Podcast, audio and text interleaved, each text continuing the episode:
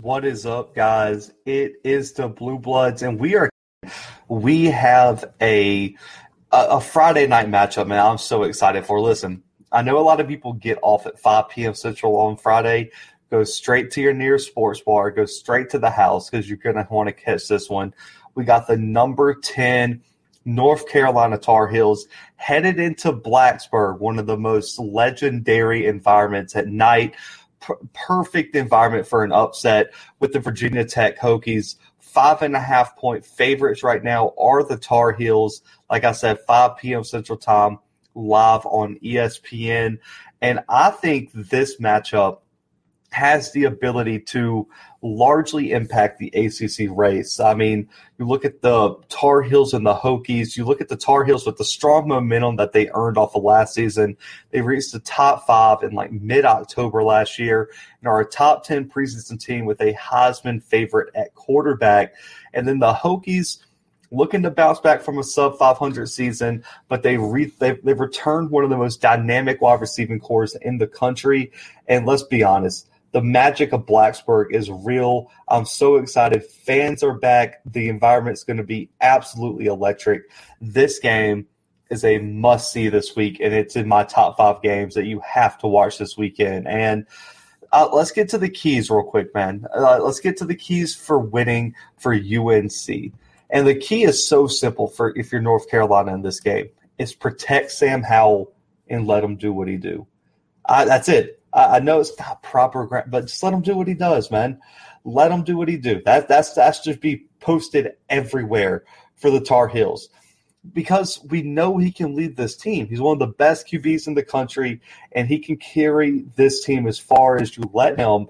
But one of the problems last year for the Tar Heels was that the offensive line struggled at times to protect Howell, and it cost the Tar Heels in multiple games, especially that Florida State game, in the first half when everything fell apart for North Carolina.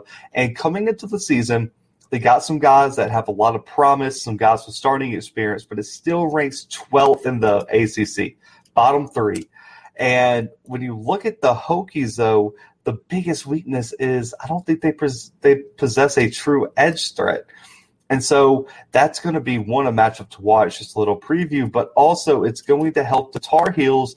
And if you can just protect Howell enough to give him enough time in the pocket to go do some special things, I think Howell coming off a of back back to back three 3,500 yard seasons, 30 touchdowns in each season, and being one of the top candidates for the Heisman Trophy, if you just give him time and protection, he's going to be able to go make some plays. Now, I understand he got to replace Dyami Brown, and they have to replace Dazz Newsome.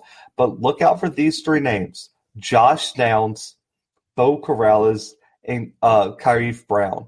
Those three guys are going to be the top three wide receivers, most likely for the Tar Heels. And I think I think Beau Corrales and uh, Josh Downs are going to be two guys that you're going to have to watch. They have some experience but they're mostly unproven guys that haven't been counted on to be wide receiver ones yet. So who's going to emerge and who can go out there and be the go-to target that Sam Howell needs? He needs a guy he can go to in man-to-man coverage that can go out there, get separation and make plays, and he needs that deep threat to take off the top of the defense. So who's going to step into what role and who's going to be his every down guy, who's going to be his deep threat guy, who's going to step into the slot there's a lot of questions surrounding who's going to step up, but luckily you have one of the best signal callers in the country that can go out there and make some plays for you. And then, of course, the reason you lean on Sam Howell is because who's going to start at running back? You have to find a way to replace Michael Carter and Javonte Williams. They're one of the two biggest losses in the country. Both of them are on NFL rosters. Javonte Williams might take over the starting job for the Broncos. Todd Chandler transfer out of Tennessee, in which he has over 2,000 career rushing yards, steps in as running back one. But there's a name I want y'all to remember. Caleb Hood has been a name to watch for all fall camp. He's been balling out all summer workouts. And for me, he's an interesting case because he's a converted quarterback as well. And we saw what UNC did with Chazz Surratt at linebacker, converted quarterback. Caleb Hood looks to be the next line of converted position guys who are standing out at their new position. Look for Ty Chandler and Caleb Hood to get some major touches early and really help Sam Howell lead this offense. But it's all on Sam Howell. The key to victory when you have a quarterback like Sam Howell is just let him do what he does. That's it. That, that should be written everywhere. Just let Sam Howell do what he does. And for and for Virginia Tech, it also kind of falls on Braxton Burmeister, but in a different way. Because the thing for Braxton Bur- Burmeister is just don't crash the Ferrari. You have the better wide receiving unit in this matchup. You have one of the best in the ACC. Don't turn the ball over and make sure you're accurate so if you can get the ball to your playmakers and let them do what they do. And there you go. It's, it's let them do what they do is to quote for both teams, but in different ways. One, UNC has to let Sam Howell do what he does, and Virginia Tech has to let Tre Turner and Tayvion Robinson do what they do. And you know, you look at Turner Robinson; they've combined for over 2,000 yards receiving, over 15 touchdowns in the past few seasons. Both are so dynamic. But for Braxton Burmeister, you can also count on your big tight end in James Mitchell, who was a top 10 graded tight end by Pro Football Focus last year. Burmeister struggled with turnovers, guys, at Oregon. Let's be honest. Six interceptions to t- only two touchdowns his first freshman season, and he's been seen in limited action. He led Virginia Tech to three big wins early early last season when um, I believe Hendon Hooker was out with uh, COVID or an injury, something like that. But for me, he, leaned on Khalil Herbert a lot, who was also off to the NFL. So they have a big spot at running back to also shore up for Virginia Tech. For me, though, Burmeister needs to make sure he keeps the ball out of harm's way. He shows that pocket presence and the command of the offense that you need to see. And also, just make sure you put the ball where your playmakers can go make plays. Get them out in space, hit them in stride, and this Virginia Tech offense can keep up with anyone in the country. This game was one of the highest scoring games last season. It was so competitive. And I know, you know, UNC ended up pulling it out, but these teams went back and forth and back and forth, and neither defense had a terrible day last year in this game, and both offenses really showed out. You can, I think you're going to see that matchup again. And the key for Virginia Tech on defense that you have to get pressure on Sam Howell even though he's one of the best quarterbacks under pressure, if you can get to him and get him out of his rhythm, that's the only way you're going to stop him. And also, the best way to do that is stop this unproven running game and take advantage of this weak offensive line. If you can't do anything else, you have to take advantage of the one true weakness of UNC, which is the offensive line. Get pressure somehow. I expect Virginia Tech to pin their ears back early and say, okay, let's see what this offensive line has week one on the road, where it's probably going to be loud enough. You got to do a silent count. The communication is going to be limited. This defensive line has to prove that it's being underrated this preseason because if it doesn't show up, UNC is going to run away with this game. If it shows up, Virginia Tech, Virginia Tech has the chance to pull one of the biggest week one upsets that we could see. And for like the matchup to watch though, I, I had a so many man because it's that D the D line and O line for uh the O line for UNC, the D line for Virginia Tech is a huge one, but I I want to pick a matchup that's strength versus strength, guys, and that's the Virginia Tech wide receiving core and tight end core that I just talked about, but also the Tar Heel secondary is no joke. When I look at what Tony Grimes and Storm Duck can do together, I think there's only one other DB duo that can even rival them, and it's Elias Ricks and Derek Stingley down at LSU, who are two five stars. Derek Stingley might be the best defensive player in college football. Tony Grimes stepped in last year as an early enrollee, and and when he was should have been playing high school football, found a way to start for the Tar Heels by end of the season and showed great promise late in the year. Was one of the highest graded DBs the last few weeks of the season and Storm Duck has been a staple on the outside of this defense for multiple years now.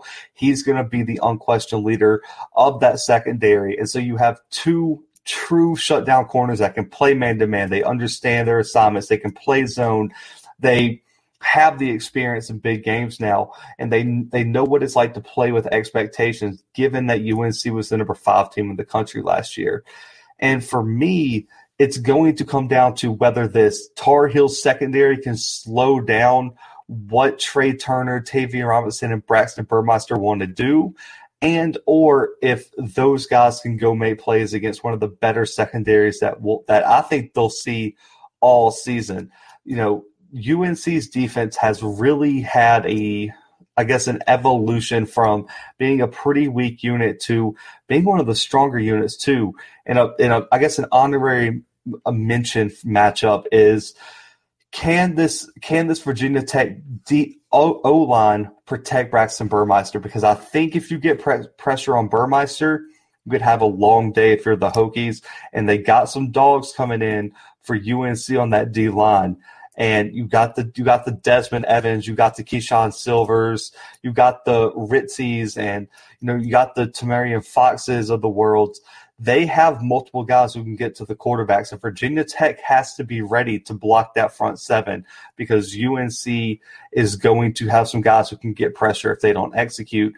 But linebacker replacing Chad Surratt is going to be difficult for UNC, so uh, that also could be a position to watch for the Tar Heels and whether Virginia Tech can find some way to exploit it. But this game's so tricky because when you're like concocting an upset in your head, you're like, okay, a Friday night game, odd day to play a game, perfect, check. Tough road environment to play in, check.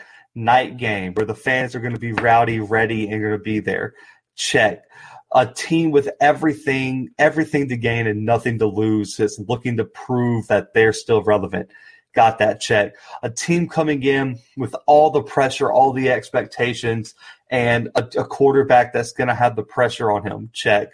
A team coming in with all the pressure with some question marks who lost their two best running backs and two best wide receivers and arguably their best defensive player in Chad Surratt. Check. The, the cocktail for an upset, the concoction for an upset is there for the Hokies.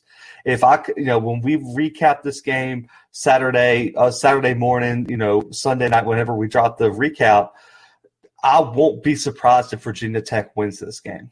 Not even in the slightest. I'll say, man, look, I told y'all all the stuff is there.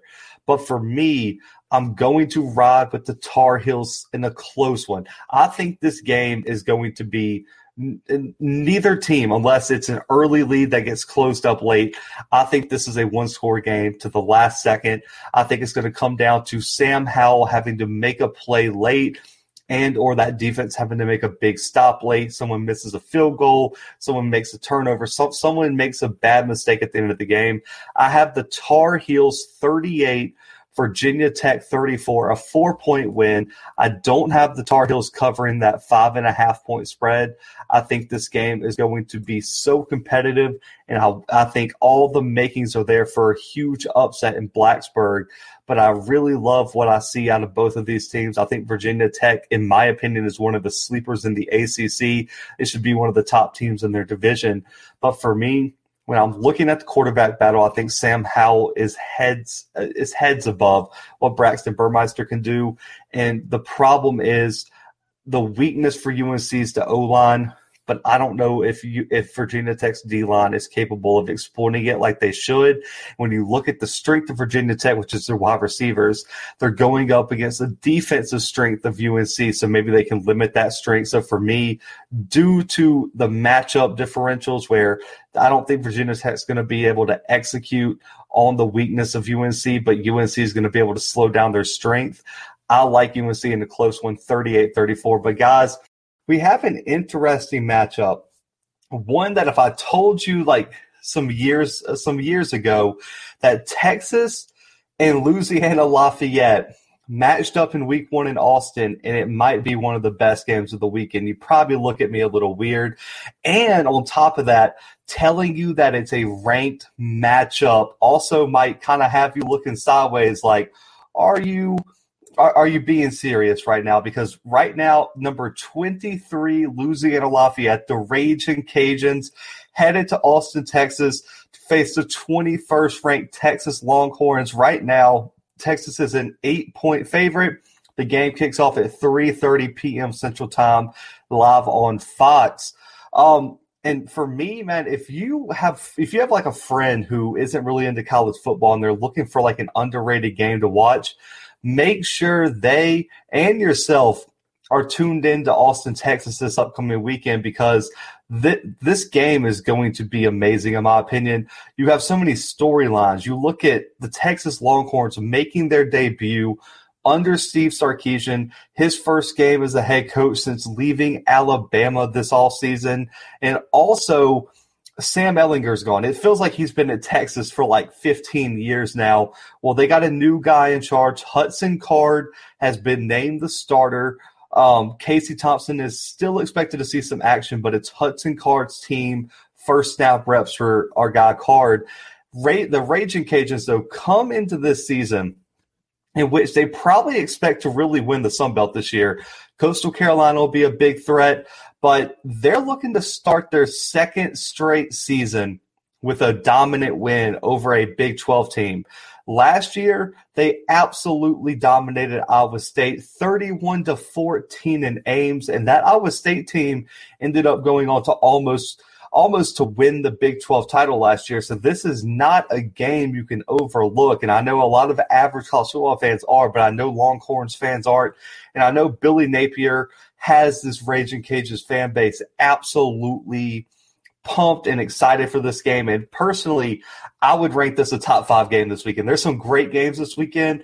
I am absolutely pumped for this one. And so I want to start with the keys to Texas winning because I know a lot of channels are really looking at Hudson Card as the key. That's what that's what a lot of channels are going to tell you, a lot of experts, but I disagree here wholeheartedly. The goal here, the key here for Texas is Bijan Robinson in this offensive line. They are going to have to impose their will on the Raging Cajuns defense. And I'll get into why you know Hudson Card isn't my um, isn't my X factor or my key for Texas. I'll get to that in the matchups to watch. But for me, looking at what Bijan Robinson did last year, in which toward the end of the year, he was arguably one of the best running backs in the country at that time. He, he just hit his peak midway through his freshman season, totaled over 900 total yards, six touchdowns. What he needs to do, why this is important for Texas, if he can take the pressure off a card, I personally, what I think is going to happen is one, Texas can control the clock. Two, it's going to ease up that secondary, which is honestly one of the strengths for this Raging Cajuns team. A secondary returns every starter and every significant contributor that you that they could bring back possibly on that defense. So it's not going to be a light a light attack or an easy attack for Hudson Card in the passing game. The O line, why this is a key, the O line for Texas returns a lot of starters. I know Samuel Cosmi is off to the NFL, but there are two or three, four guys on this offensive line that I think have major potential. And this is one of the best offensive lines in the Big 12. I believe Pro Football Focus had it ranked third in the conference. What they need to do is impose their will, break this defense down and do what a lot of Power Five versus Group of Five matchups are, in which is close early, but the Power Five team has the advantage of the trenches, and they impose their will and break that team down, and toward the end of the game, pull away because usually these teams don't have depth. That's easier than that's easier said than done against this Raging Cajuns team, which has more depth and is probably a top five group of five team in the country. But Bijan Robinson has to be the focal point of the offense. You don't want you came out of this quarterback competition with Hudson Card almost winning by default, it seemed like. There's still some people, and it seems like there's a lot of the fan base of the Texas Longhorns that think Casey Thompson is still going to see a lot of time. So if you're not fully trusting and not fully invested in what Hudson Card can bring, why would you put your season on the line with him the first week when you should be able to run the ball effectively.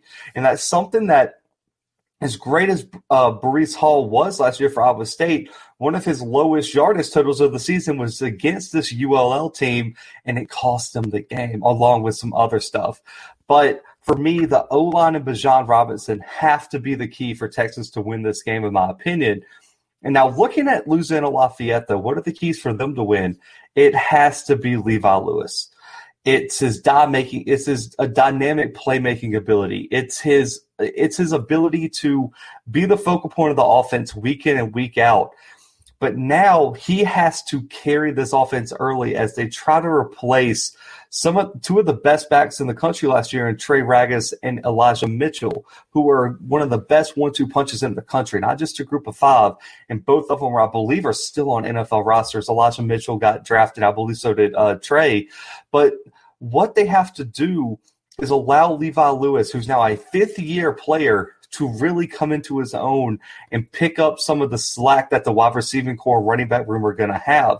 When you look at what he's done so far, though, thrown for over 6,200 yards, 54 touchdowns while limiting his turnovers to 14, while also rushing for nine touchdowns and over 700 yards.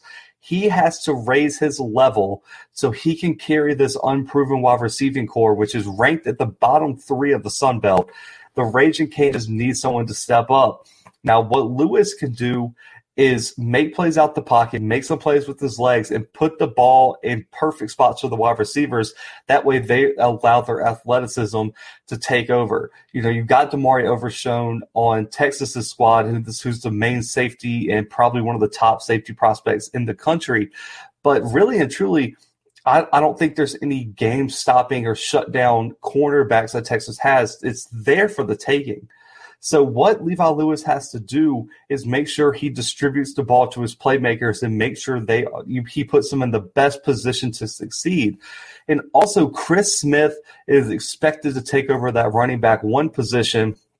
If he can't replicate what what Trey Ragas and Elijah Mitchell brought to the Raging Cajuns last year, then I think this this game is going to be a very hard upset win for the Raging Cajuns. He's he's averaged over seven yards per carry, but it's really going to come down to the offensive line has to win the battle against the stout Texas defensive line because if they can rush, because if, if they can rush. If they can rush the ball, control the clock, everything like that, then I think Louisiana Lafayette will be much more efficient and productive on the offensive side of the ball. They struggled on the offensive side of the ball against Iowa State, but were bailed out with a punt return and a kick return touchdown, which really were two of the deciding factors in that game, along with Brock Purdy playing a fairly t- bad game, I would say. For me, though, if Chris Smith and Levi Lewis can't carry this offense, then it's going to be a tough time I think Texas is going to be able to count on Bijan Robinson to go out there and make some plays for them. The matchup to watch, though, in my opinion, is the Texas wide receivers.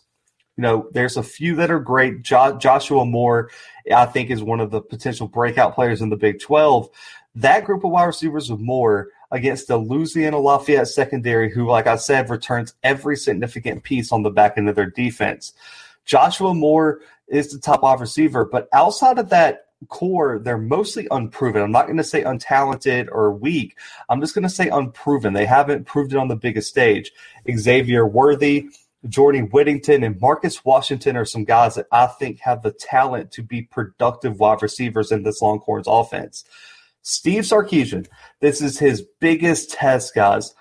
Everyone said his offense is amazing, this and that, but there are some critics out there who says it was the talent he had at Bama. We're going to find out this year which it was. Because this Texas wide receiving core is not DeVonta Smith, not John Metchie, not Billingsley, not Najee Harris. This offense, he has Bijan Robinson, who I think is a great running back, but the wide receiving core does not have that DeVonta Smith or John Metchie. But they do have some athletic guys who I just think have not been put in positions to succeed. So I want to see what those names I just named can do on this big stage. When you look at the ULL secondary, it's headlined by Bralen Trahan and Mekhi Garner. Those two guys were cornerstone to this pass defense that was a top 10 pass defense in the country last year, guys. So this K team is no scrub. They were also top five in EPA per pass last season. So they were one of the most efficient units in the country in stopping the pass. The Raging Cajuns are going to come in. Billy Napier is one of the best coaches in the country. This is not going to be a sleepwalk game for Texas. Now, this was this is probably out of all the games this weekend, I would say a top three game in terms of upset potential for for in the country for Texas. You have to come out and play a good game. If Texas comes out and Hudson Card stutters, Steve Sarkisian's play calling is off. You uh, have turnovers. You don't execute on the offensive line. Bijan Robinson can't get going. And you allow Levi Lewis to make plays outside the pocket, and you allow Chris Smith to get going. Louisiana Lafayette will absolutely win the win the game if that happens. Now, I'm gonna go with Texas 24 21 in Austin. I think this is going to come down to like a last second field goal, possibly, or just like a one last scoring drive where Texas takes the lead late and it's too late for Louisiana Lafayette to make a play. I'm predicting a very back and forth game. I'm predicting a defensive focus game, low scoring, competitive, physical, and I think Texas is going to be in for a dogfight. But for me, I think Bijan Robinson is probably going to be the MVP for Texas. I think he's going to have a big day on the ground. I think Steve Sarkisian understands you can't just throw Hudson Card to the Wolves, especially with such a such an experienced and dynamic secondary who was one who oh, I believe that secondary led the Sun Belt in interceptions.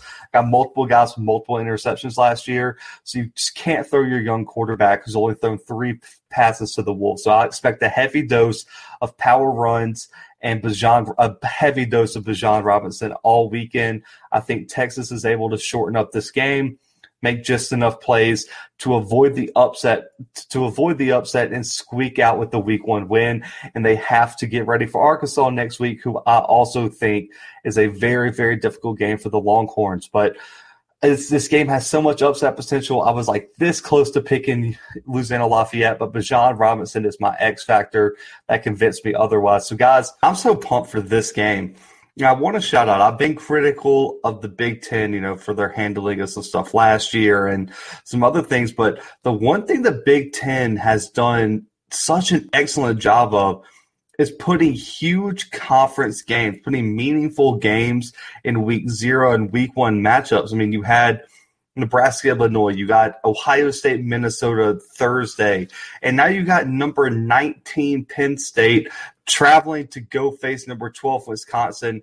Right now, the Badgers are five and a half point favorites, and this kicks off 11 a.m. Central on Fox.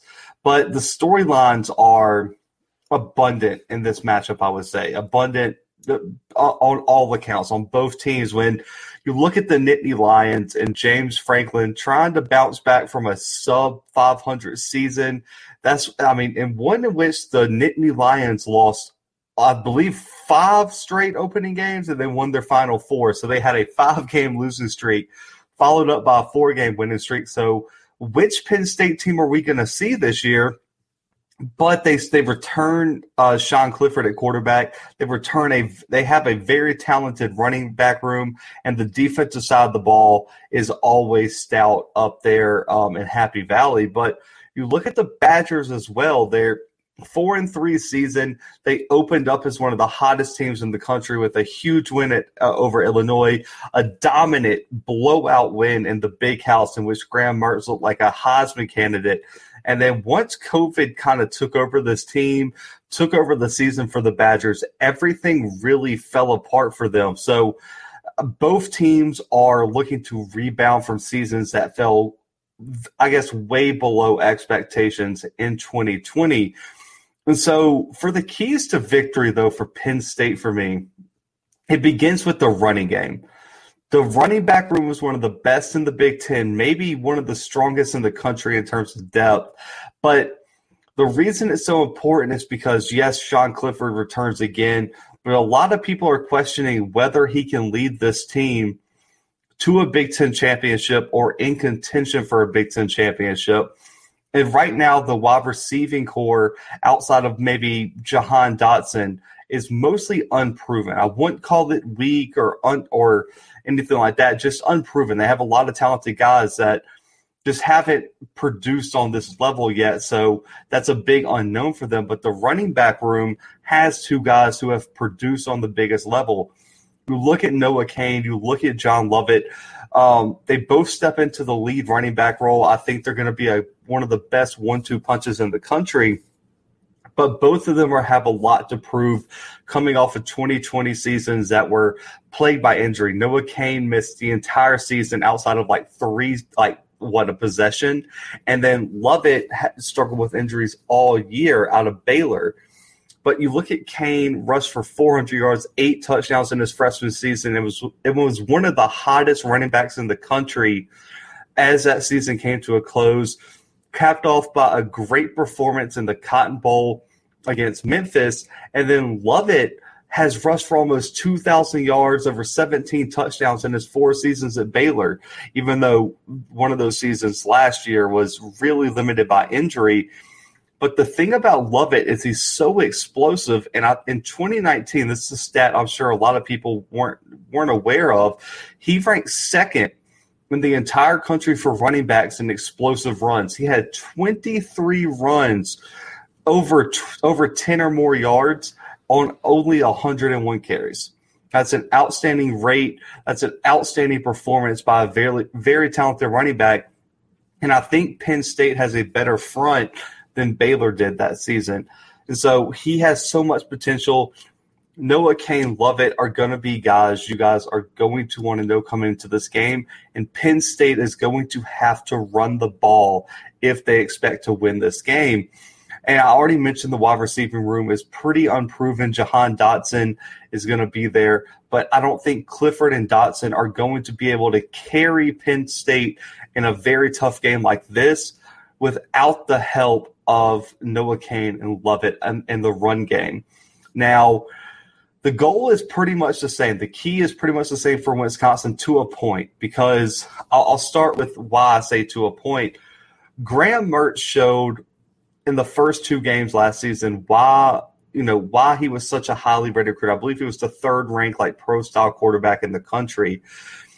But if the Mertz that showed up in the final five games of last season shows up, Wisconsin is not going to have a chance to honestly compete for anything in this in this conference.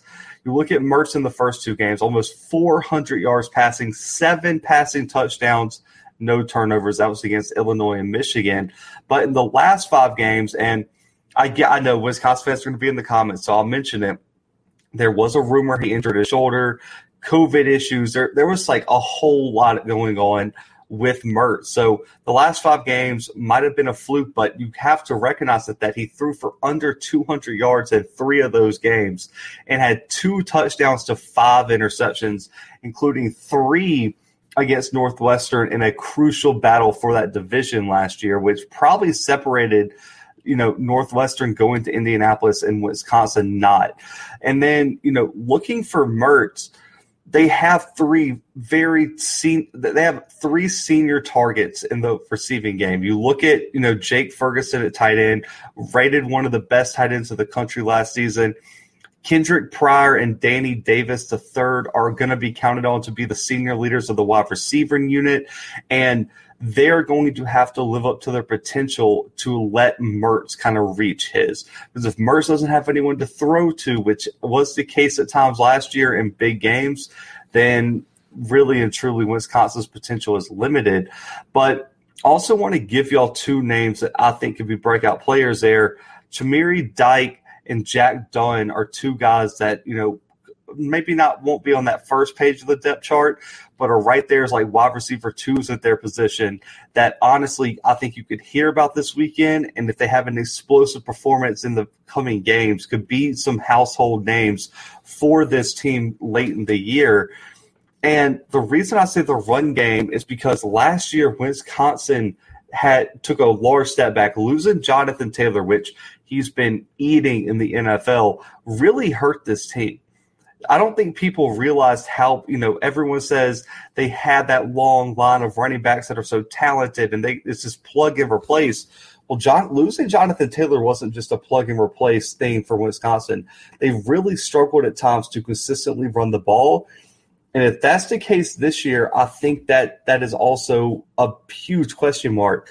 You look at Chez Mellusi, who is who is named on the depth chart as RB one. I really think Jalen Berger I thought was going to be RB RB one back in the spring. So I'm very interested to see how they split snaps. I think Berger is probably a little bit more explosive, um, younger. But those two guys are going to have to be a one two punch to be reckoned with for Wisconsin to really make an impact in this game. Because for me, I don't think either of these teams want to just throw it all on their quarterback and their wide receiving room. Both of these teams want to establish the run. So the team who establishes the run gets a huge, huge advantage for me. But right now, when you're looking at the running back room, I think Penn State wins that battle in terms of running back room talent, but Wisconsin wins the battle on the O line. So it's going to be very interesting to see who gets that key to victory. And for me, with the matchups to watch, I think this is an easy one because it's clearly the strategy for both teams is to run the ball. But for me, the Penn State defensive line is so strong, and the Wisconsin offensive line is one of the best in the conference. For me, that's the matchup to watch because I personally think Penn State's defensive line is still loaded. I mean, I know Jayson um, Oweh and Shaka Toney are both off to the NFL. Oweh was a first round pick. But Derrick Tangelo, Arnold a beat, uh, I think it's a beat a beat and then Nick uh, will are probably going to ease the pain of those two losses. All three of those guys graded out as one of the best defense, uh, some of the best defensive linemen in the Big Ten. They're going to be key in stopping this run game, and also they have to get pressure on Mertz. I think I would rank Mertz a little bit higher than Clifford but if you get to Mertz, that pressure really disrupt, disrupted him last year. So they're going to have to rush the passer as well. And so this is why I picked this matchup is because if if Penn State can establish a consistent pass rush and limit the run, I think Wisconsin is going to have their hands tied on the offensive side of the ball, and it's going to make this game much more winnable for Penn State.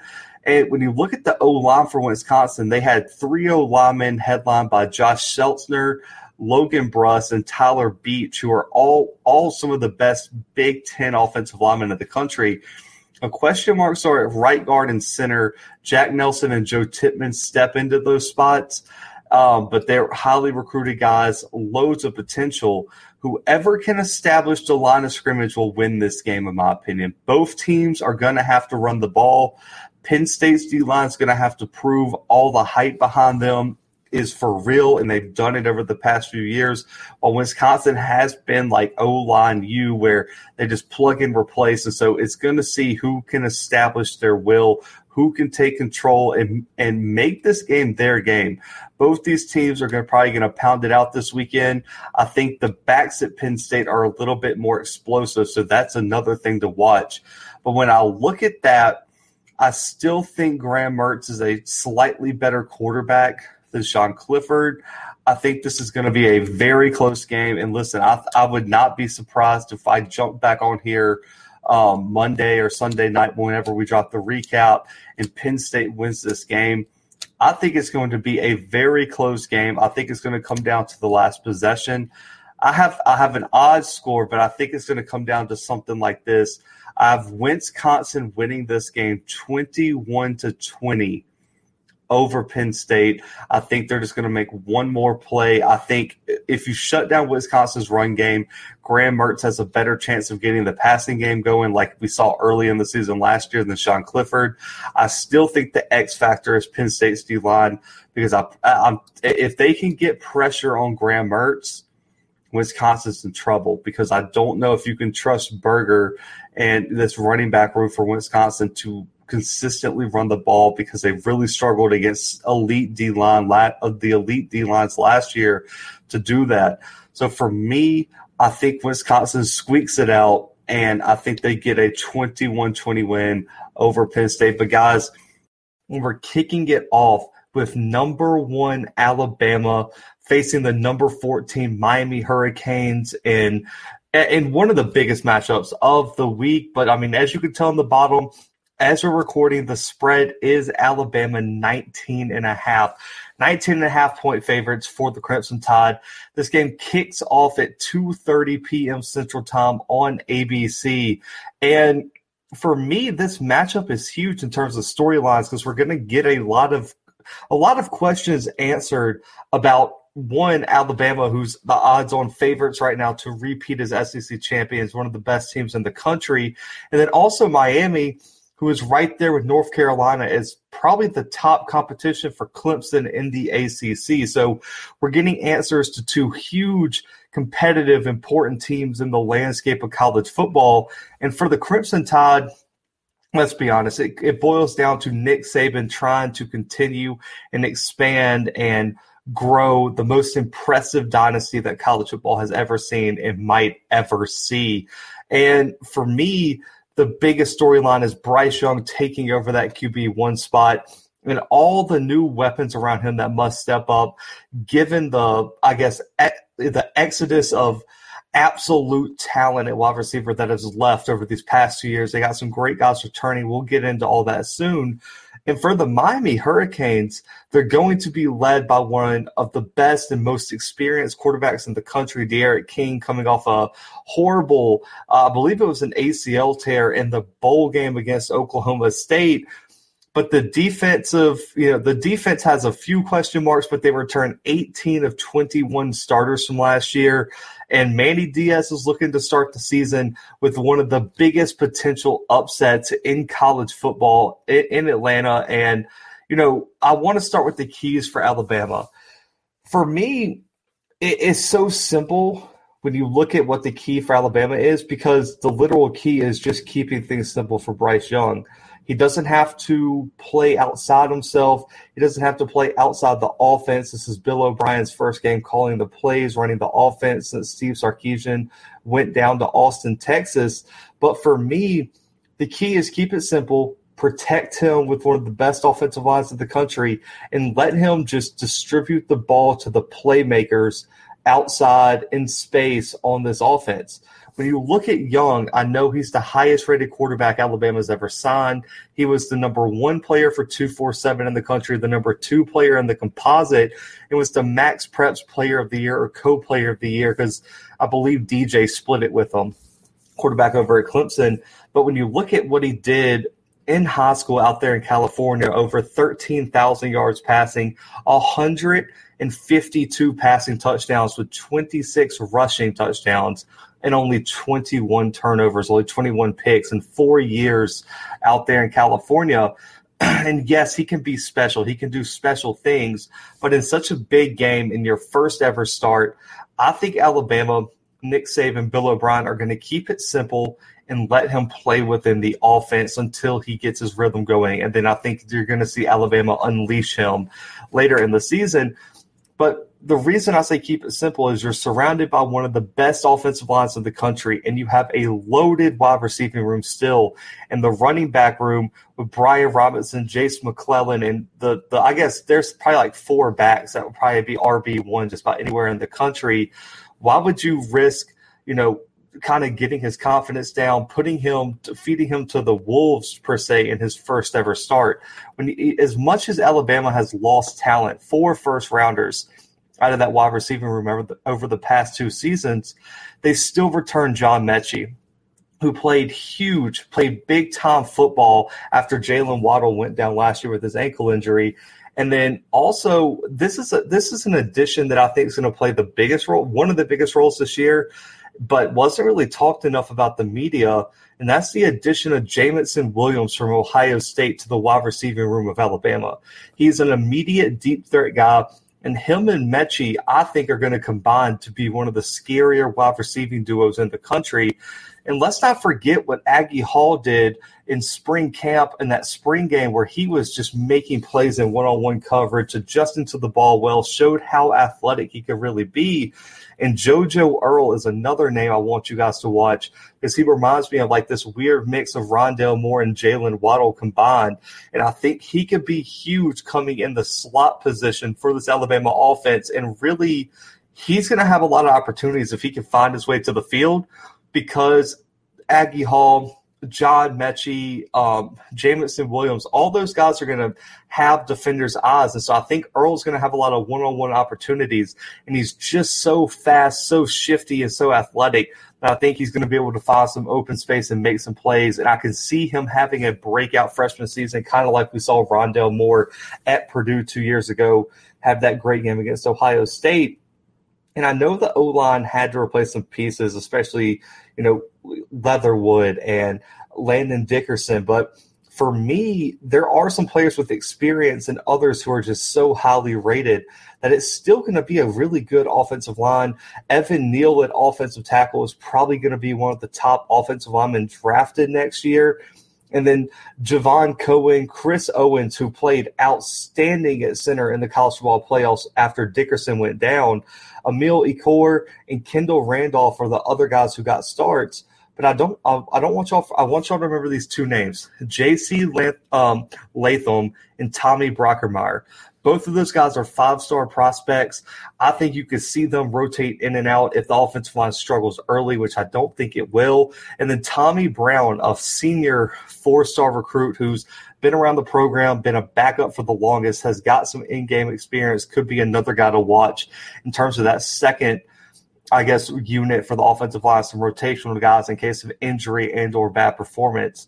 For me, the game plan is so simple for Bama limit the pressure on Young, let him play within himself, and there will be plenty enough opportunities for the Crimson Tide to win this game, especially with the defense that the Crimson Tide is going to put on the field. Bryce Young doesn't have to go out there and throw for 500 yards.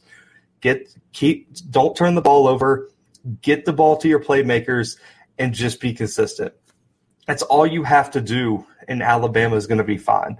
Now on the other side of the uh, on this other side of the game, the keys for the Hurricanes are a little bit more complicated. It, for me, the key is to limit turnovers and pr- protect D'Eriq King. The things that I saw with Miami last year, they were so great on like in like 92% of the season last year.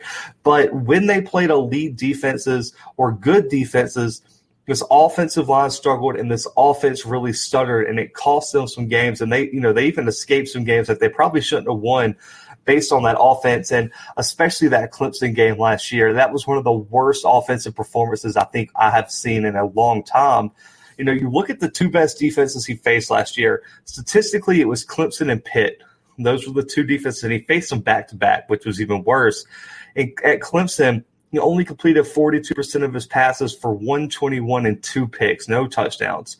At Pitt, he's still only completed 50% of his passes for 200 yards, had two picks, but he did have four touchdowns. But the key here for the offensive line in these games are they allowed four sacks each time. So they allowed eight total sacks against these two defensive lines. And given Pitt had, I believe, two defensive linemen drafted, Clemson has arguably the best defensive line in the country with, you know, Bryan Bresee, Myles Murphy, Tyler Davis, all those guys over there. King has to play better, though because this Alabama defense, for me, might be the best overall unit in the country. They remind me of that 2011 Crimson Tide defense. That was the last defense to allow under double digit points a game. They allowed like eight points a game or something like that. When you have a defensive mind like Saban, who is going to be in the defensive coordinator's ear, who's going to be able to pull up a good scheme, you're going to have to play one of your best games. And if you go out there and play like you did against Clemson, like you did at times against Pitt, even UNC at times, it is, is going to be a problem. And I'm going to flip it for a positive note for you Miami fans tuning in. I don't want to be all doom and gloom or anything like that. King is the perfect quarterback, though, to face Saban. He is a dual threat guy that can make plays with his legs and also make those outside the pocket. It's just I don't have any questions about whether D'Eriq King can live up to the hype in this game. The offensive line, though, is where I'm just concerned.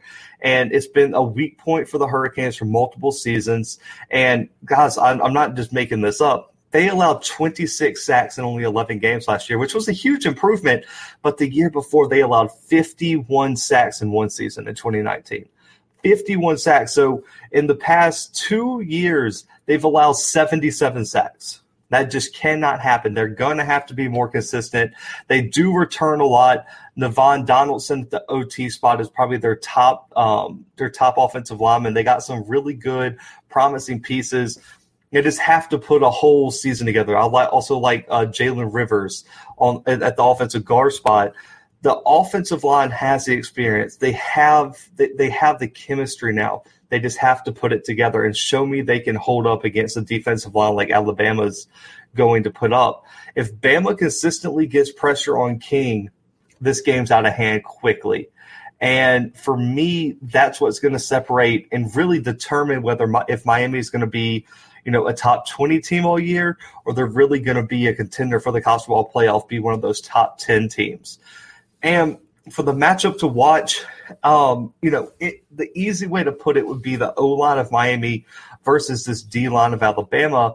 But it's more the running game of Miami versus the front seven of Alabama. Cam'Ron Harris returns at running back.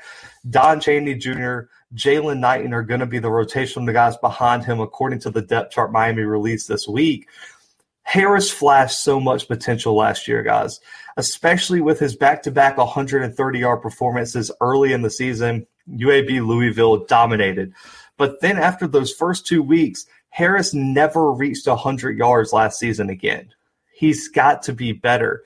He had horrible performances against the best defense of the best defenses, even some against defenses that weren't that good. Three yards on eight carries versus Clemson, 12 carries for 24 yards against Pitt, eight yards on eight carries against UVA, Virginia, who I don't even think is in the same stratosphere as what you're going to see this weekend at Alabama. If Harris can't effectively run the ball this weekend, the upset potential of this game greatly decreases for me because Bama, if they stop the run, the secondary is too good and they're going to scheme up something. They're going to be firing after D'Eriq King. They're going to be able to make plays on the back end of that defense. Malachi Moore is a playmaker. Jordan Battle's a playmaker. You look at what they have with Josh Jobe on the outside as well. I think Kool Aid McKinstry is going to get some time as well, especially possibly at the slot.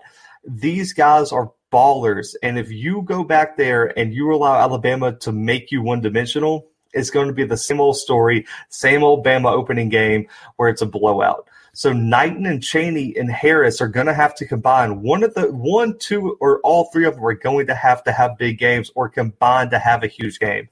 If you look at the the history of Bama upsets, you have to rush for 100 yards. You have to run the ball. Clyde Edwards Helaire has success running the ball. You look at Auburn in 2019, even though Tua was out, they were able to run the ball at times. You look at, you know, Ole Miss, they were able to do some things on the ground. You look at what 2017 Auburn that Kerryon Johnson was able to run the ball. You have to run the ball, and your quarterback has to be a playmaker that avoids mistakes. If he D'Eriq King goes out here and turns the ball over and they can't run the ball, Bama by 50.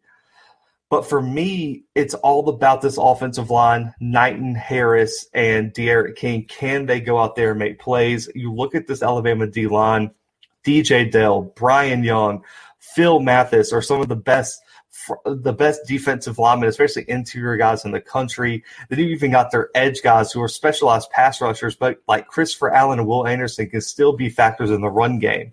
For me, it comes down if Miami cannot run the ball and their offense is inefficient again, this isn't even a close game. I do think Miami is going to be able to keep this close early. Just right now, for me, I think Alabama's too strong on the defensive side of the ball. I think there's some turnovers made, some turnovers forced. And right now, I just think Alabama is better than Miami, top to bottom. I don't I don't see I I don't know. Uh, 20 points is a lot. I don't think they cover that spread. But right now, I have Alabama 41, Miami 24. That is my official prediction. Alabama 41, Miami 24. I can see it being close early. I just think Alabama is too deep right now. And I just think they got too much talent, especially in that front seven, where they're going to be able to get to D'Eriq King. They're going to be able to slow down the running attack.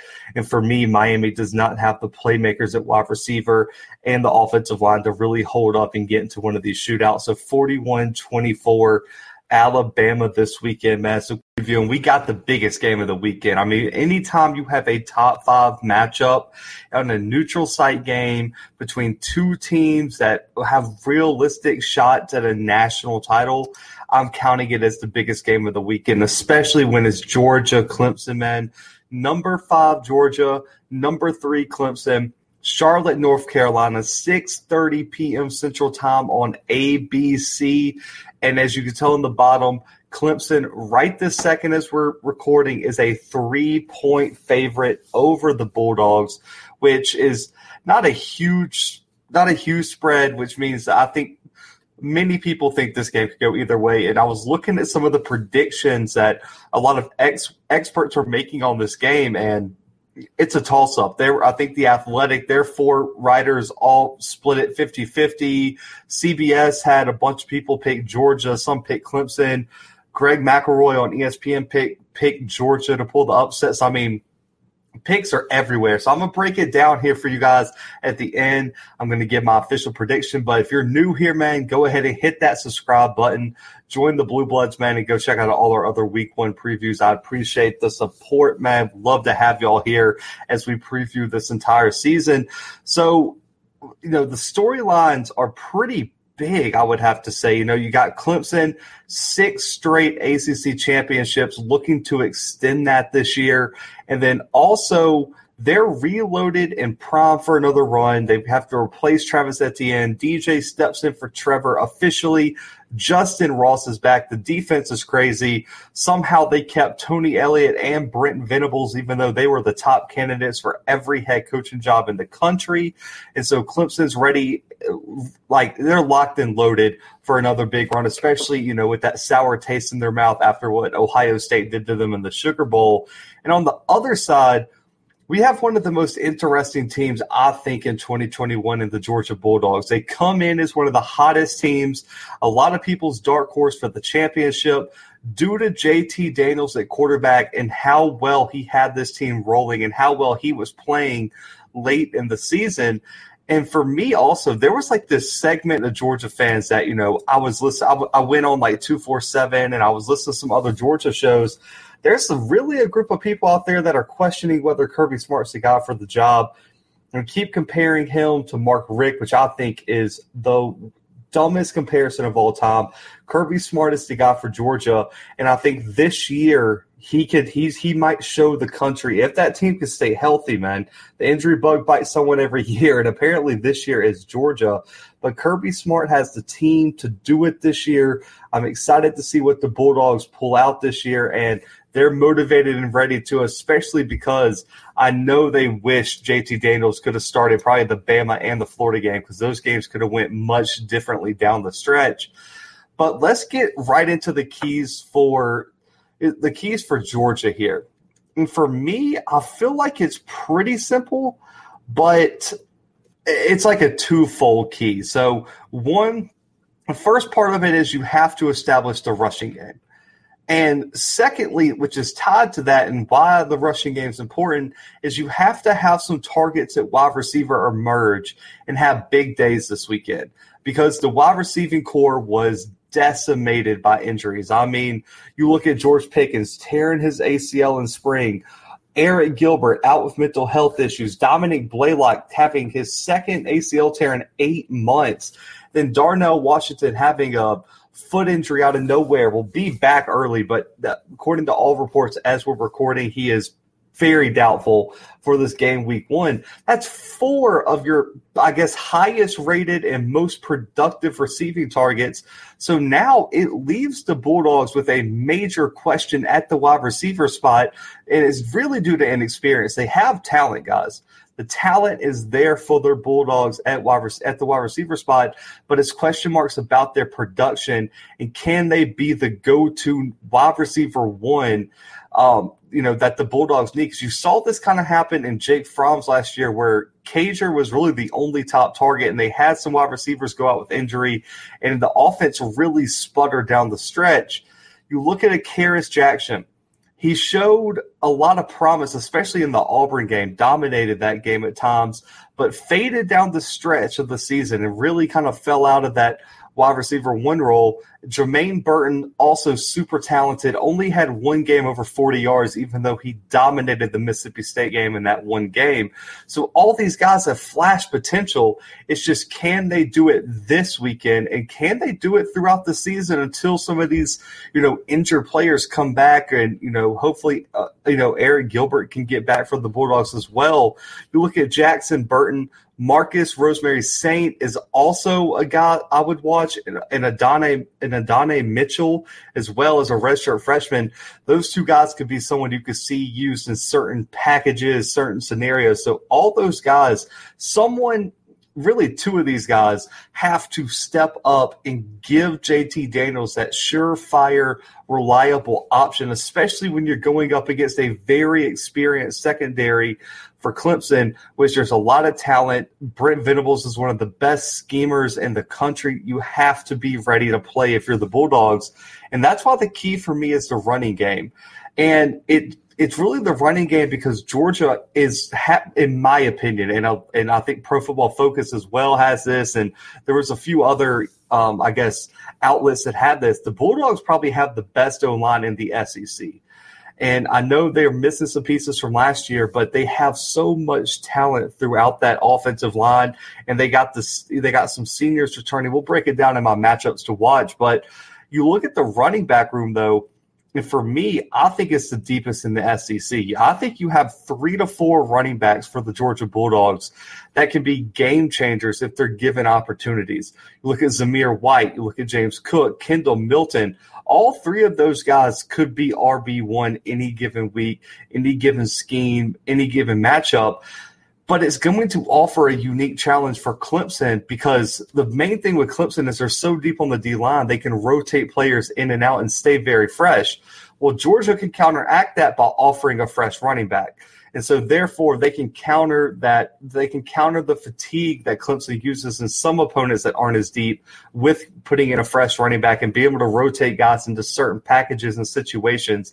And that's what's going to really make this Georgia offense very hard to beat when I look at the when I look at the run game, you want to establish the run game because you don't want Clemson to make you one dimensional. And then JT Daniels has to go out there and try to start forcing stuff with a bunch of receivers that haven't proved they can come, they can come, they can come for you in the clutch. They can, they can make the plays happen in the clutch.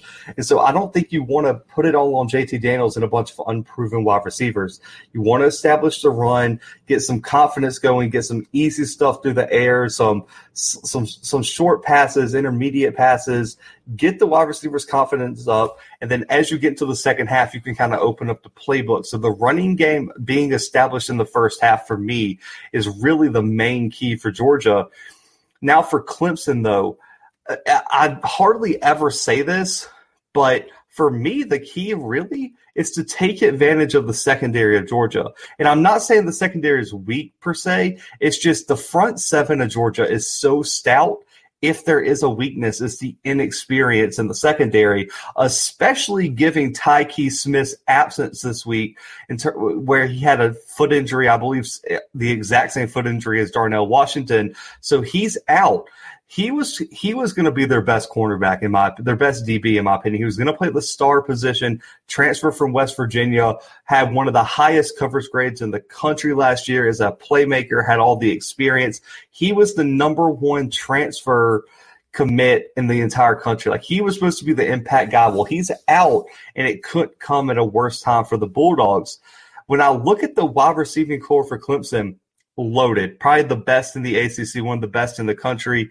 And for me, you don't want to leverage a new running back, an unproven running back, since you lost Etienne. As good as your offensive line is for Clemson, you don't want to put the running back in that scenario because those Georgia linebackers and defensive linemen are dogs, literally. No, no pun intended. They they are one of the best. They have probably, I would say, maybe the best front seven in the SEC. I mean, that's how good that front seven is. You got Nakobe Dean, Quay Walker, Adam. I mean, Adam Anderson. All those guys are ballers on that front on the front defensive line. So I don't think you're going to be able to just run as freely as you think. So what you need to do is take your strength, which is wide receiver and quarterback with DJ, and go ahead and try to take the top off this defense. Go ahead and challenge those young, inexperienced corners to go out there and make plays. So, I mean, you look at the wide receiving corps, they get Justin Ross back after missing the entire season uh, last year due to injury.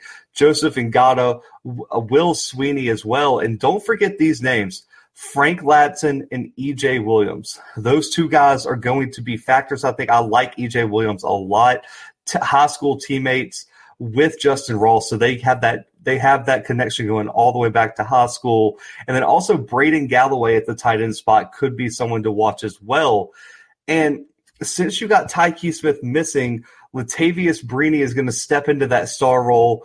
Dan Lanning is going to have to figure out something. Dan Lanning and Kirby Smart are going to have to figure out something big here. Lewis Kahn is on the back end of that defense still, but the two impact players in this matchup that's key for Clemson, Kelee Ringo and Ameer Speed you know, they were listed as an or at that second corner spot. Uh, Derion Kendrick is going to have a chance to get his revenge. He's going to be one of the, cor- the, the corner starters for them. But is Ringo or Speed going to establish themselves with that other corner? I would imagine they're going to try to get one of these guys, whoever's the starter, into a bad matchup, spread this defense out, and really test these young, inexperienced corners and see what they have. Ameer Speed's not young, but he's inexperienced. He hasn't had a lot of defensive snaps, been mostly a special teams guy. But as we reported in our fall camp update, he has been balling in fall camp, according to everything Dogs two four seven has been saying. I would imagine Ringo gets the start. They're going to challenge him. Ringo's a five star, highly rated kid. I think Clemson's going to say, well, what, what do you have early? Are you ready for this moment? And if not, and Ameer Speed moves to the slot, I think they can go after him too. So Kelee Ringo and Ameer Speed are the two X factors in terms of this key matchup here for Clemson. And for me, I think the Tigers have to push the ball down the field and keep the Bulldogs honest because they're not going to have to load the box to stop the run. But what you need to do is make them drop an extra guy or two back into coverage because you're beating them deep. You're getting good intermediate routes. You're just kind of dinking and ducking them down the field. And what that's going to do is free the box to maybe bust a few runs late in the game. You're going to have to run the ball, but with the, with with inexperience and unproven people at running back, I think the Tigers have to establish the passing game to open up the running game, which is backwards for most matchups. But given the one weakness on this Georgia team is possibly the secondary on defense, you have to take advantage of with this amazing wide receiving corps you have in DJ, who proved last year he can go out there and throw the ball all over the yard if needed. You have to utilize your advantage, let your playmakers go make plays and try to play to your strengths. And that is why I would say the passing game to take advantage of the secondary is a huge key for Clemson in this game. For my matchup to watch, I would say it's the Georgia offensive line versus the Clemson D line. The goal for Georgia is to establish the running game, like I said. And against Clemson, it's going to be very, very tough. When you look at the front seven for Clemson, I think it probably is the best in the country. And to be tasked with stopping a power run game, which we see with some of these backs that Georgia has, they better bring their lunch pails. Bryan Bresee, Myles Murphy, Xavier Thomas, KJ Henry, Tyler Davis, who may be out with COVID. We don't know yet. I, um, as I'm recording, I didn't get the results, but there's a rumor that he could miss this weekend with COVID. So that's a storyline to watch. But all those guys can be impact players on the defensive front for you know for the Tigers. But at linebacker, James Skalski and and you also got Trenton Simpson there. You got some ballers on that second level of the defense. Trenton Simpson, just like Kelee Ringo and Ameer Speed were my X factors for Georgia. I think Trenton Simpson is the X factor for Clemson. I think he can. St- he's fast enough. He's fast enough and athletic enough to kind of step into the role Mike Jones Jr. left. And also, he's stout in the run game. He's so fast that he can chase down these running backs and make plays. Remember, he was a two way player coming out of North Carolina, which he was a highly recruited running back as well. Trenton Simpson is the real deal. And I think he's really the key right now for, for Clemson stopping this Georgia run game. And with Georgia's offense line, I already mentioned they were ranked number one by a lot of people. You look at Jamaree Salyer and Justin Shaffer are the two senior leaders. But the two X factors on this O line in terms of this matchup to watch are are uh, Sedrick Van Pran and Tate Ratledge. Those two guys are redshirt freshmen, really making their first appearance on this offensive line as full time starters. They're gonna have that Bryan Bresee matchup, that Tyler Davis matchup potentially. You got to prove that all those recruiting rankings are right. You've got to prove you're ready for this moment because if you allow this Clemson defensive line, one, to stop the run, and two, all those guys are also pass rushers, get into JT Daniels' face, it could be a long day for this Georgia offense. So they have to be stout, and those are my two guys. And for me, looking at this matchup, the team who wins the line of scrimmage in this game is going to have a huge advantage. It's the strength of the team versus the strength of a team. I think you're going to see some NFL matchups when you look at this matchup to watch, and I think it's really going to is go a long way in determining who actually wins this game in Charlotte this weekend. So for my official prediction, man, you know, I don't predict pushes much in terms of spread, but I really think it's going to be a close game. I can – absolutely see this going anyway. And I'm going to have full transparency here. I, I, think I said it on one of our previews going into the season. If Georgia was healthy, if you get Tykee Smith, George Pickens, Arik Gilbert, you get Darnell Washington, you get all those guys back. I, I was going to pick Georgia. Absolutely. I think Georgia will win if they're fully healthy. I think the losses of Tykee Smith for one, George Pickens and Darnell Washington, they are too much to overcome in the long run. I think Georgia still makes this competitive. I can see this being a game winning field goal situation or a last second drive situation. This game is not going to be a blowout either way. I'd be shocked if I if I ever saw this game over seven points toward the end of the game. I have Clemson pulling out a low scoring battle 23 to 20. I have Clemson 23 20. I think it's going to be a low scoring game. I know some people are predicting like a shootout. I think these defenses are too good. I think Kirby Smart versus Brent Venables is going to be such a great coaching matchup to watch. You got DJ, who's still young, only two games under his belt. And you have a Georgia offense that has a lot of holes at wide receiver. I just can't see how this gets into a shootout with how strong these defensive fronts are both teams are going to struggle to run the ball because of how good the front sevens are. For me, it's just going to come down to I think Clemson has more weapons and Georgia's secondary is a little bit weaker. And so I think they're going to make just enough plays to win. Clemson 23, Georgia 20. Guys, I appreciate y'all tuning in. But guys, for the Bluebloods, we are out right now.